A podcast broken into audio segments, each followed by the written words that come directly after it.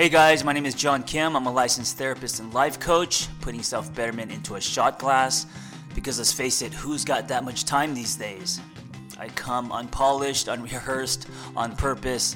If you're looking for more of a wine glass, you've come to the wrong place. So I just got some really angry words from an ex yesterday, um, and it really stumbled me um, hurt me, made me look inward and think about myself and my actions. And I kind of went into a time machine and replayed some stuff and wondered, you know, how that must have been for her. Um, and I wanted to make this an episode because I think that so many can relate to this, right? Um, getting whether it's emails or texts or getting some kind of communication from uh, a previous relationship. Uh, usually, uh, they're probably not praises. You're probably not. You probably don't get messages saying how amazing you were. Uh, they're probably um, coming from a lot of anger that's come up. Maybe that was suppressed, and now you're getting um, a lot of stuff thrown your way, uh, and that's okay. So. The first thing I want to say is, um, and this is something that I actually practiced yesterday and continue to, is um, the first thing you you have to do my voice just went really high pitched squirrely like three stooges. I don't know why. Okay the first thing you need to do i think is me included is to really take in the comments like uh, they're from god really um, not to be defensive uh, anyone who has experienced you, and it doesn't matter if it is an ex girlfriend, boyfriend, uh, it doesn't matter if it's a friend, maybe someone you went to high school with, it doesn't matter if it's a coworker, boss, business partner, it doesn't matter. If someone has experienced you in some way and has feelings about that experience, uh, most of us are instantly defensive, right? Um, I don't think that that is productive and I don't think that's good for you. I think there's so much soil for growth here. Uh, I'm not saying it's easy, but there's an opportunity for you to really look inward. And I'm not saying that um, everything someone tells you is true, but I'm saying that first, assume it is uh, because when you assume it is, then you're looking at something, whether it's an email or a text or whatever message, or maybe it's in person and you're listening to this person, you're taking in the information objectively.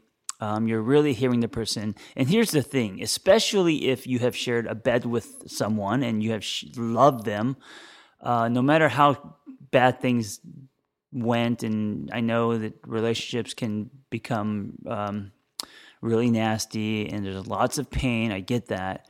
Um, I mean, fuck, lives are ruined, you know, straight up. And so I get that. Uh, and, and, and if you have to draw a boundary or if you're not in a place where you um, want to listen to uh, an ex, that's totally fair too, right? It depends on how long it's been.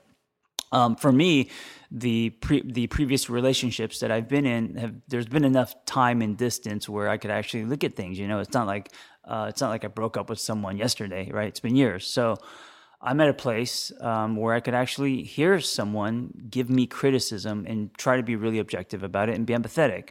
Um, it doesn't mean you have to agree, but I do think that what's really important is to listen, read, uh, take in the information, and ask yourself, you know, how valid that is, and and and and go back. You know, were were you these not only were you these things that the person is claiming but the person experienced you this way this is his or her truth right?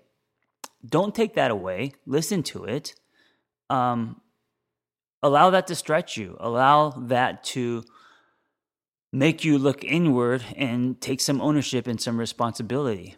You know i'll limit right now uh, so i've only gotten two quote unquote uh, hate mails, and I don't.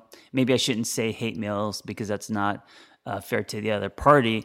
Um, mails uh, with a lot of feeling and expression and anger and frustration, and and, and that's totally fair. So um, I've only gotten two in my life, and or, or it's only happened two times.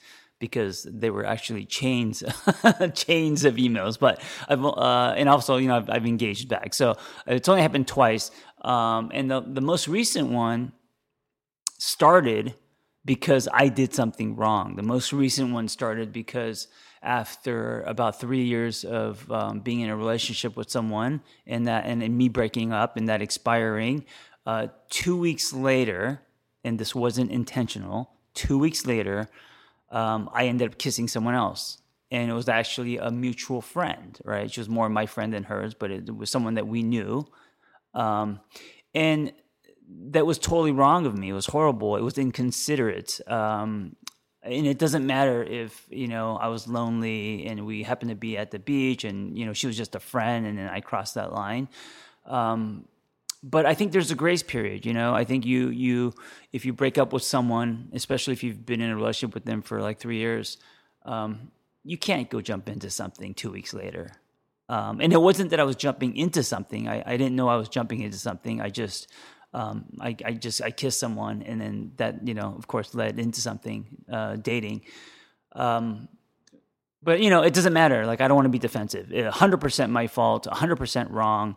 Um, selfish, right? Um, and I did apologize. So I think if we all um, took in how someone else experienced us. Doesn't matter who that person is, right? But if we all took a minute, right? If we inserted that speed bump and instead of reacting, really took a look at it and, and, and actually owning it, you know? And you're not owning it for them, you're owning it for you because you want to be a better person, right? My biggest fear in life, um, since I've just been blogging and doing videos and documenting for the last 10 years, is is to be a hypocrite. My biggest fear is that I'm going to be uh, seen as a fraud, right? And it's not so much that I, I, care what people think, and of course I do. It's that I don't, I won't be able to sleep at night. It's going to feel gross to me. I will lose my sense of purpose, right? It's like, it's it's me having to live with that, and I refuse to because I feel like I've I've come a long way, and I'm now 45 and life's too short to go back, right? I will never go back to who I used to be.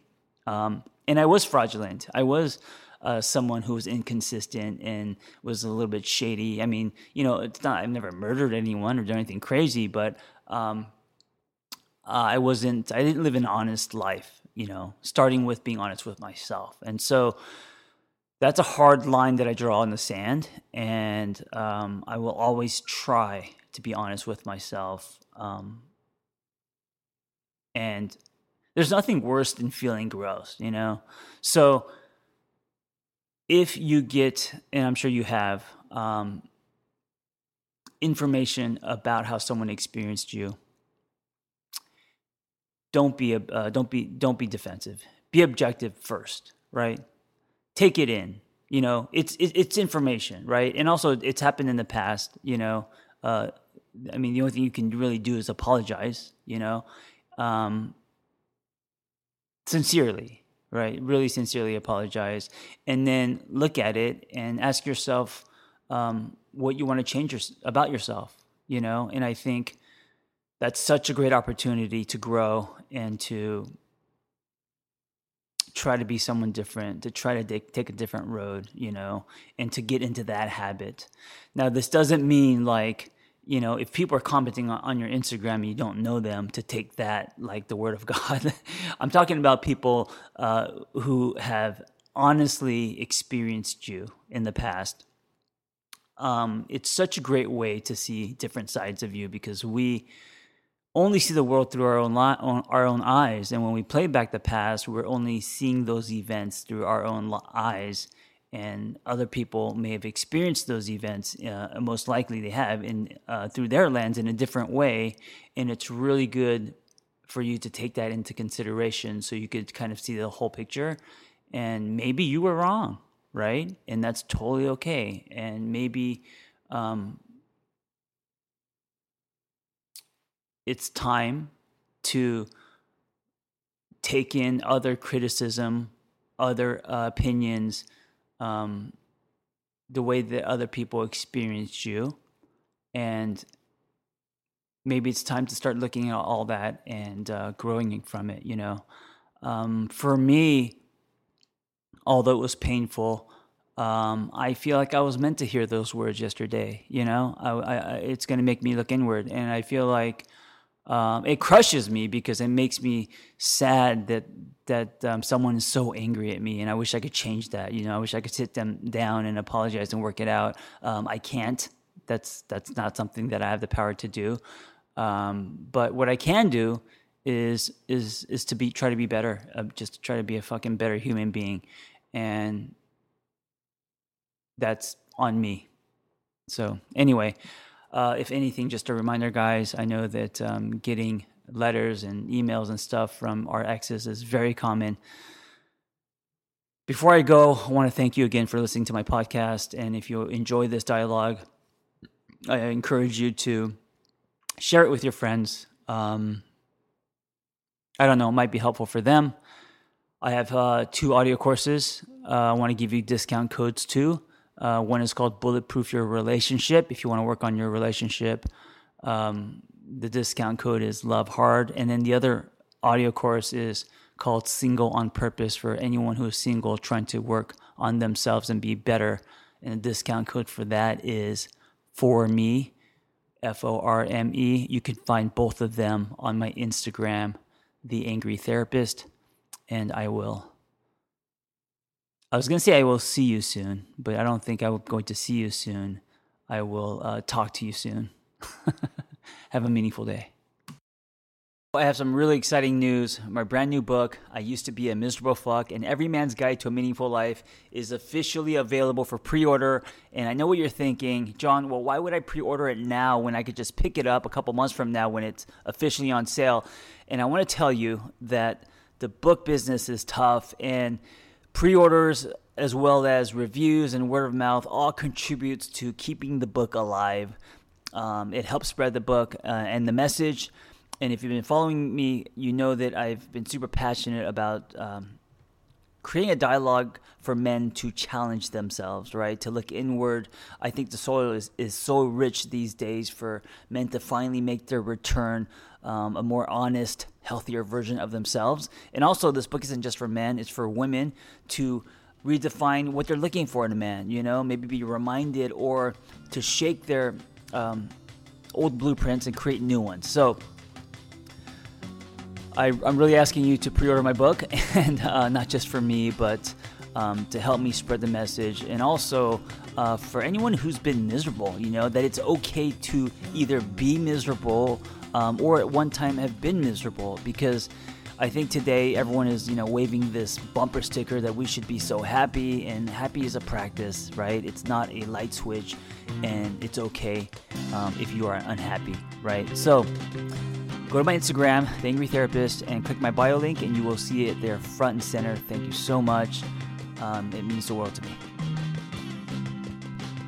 Thanks for tuning in. I hope the dialogue was helpful. Listen, guys, if you want to be a life coach, just go to my website, theangrytherapist.com, and click on Life Coaching Training, and you'll find our Catalyst Intensive. There's only two things you need to be a life coach a story, which everyone has, and a passion to help others.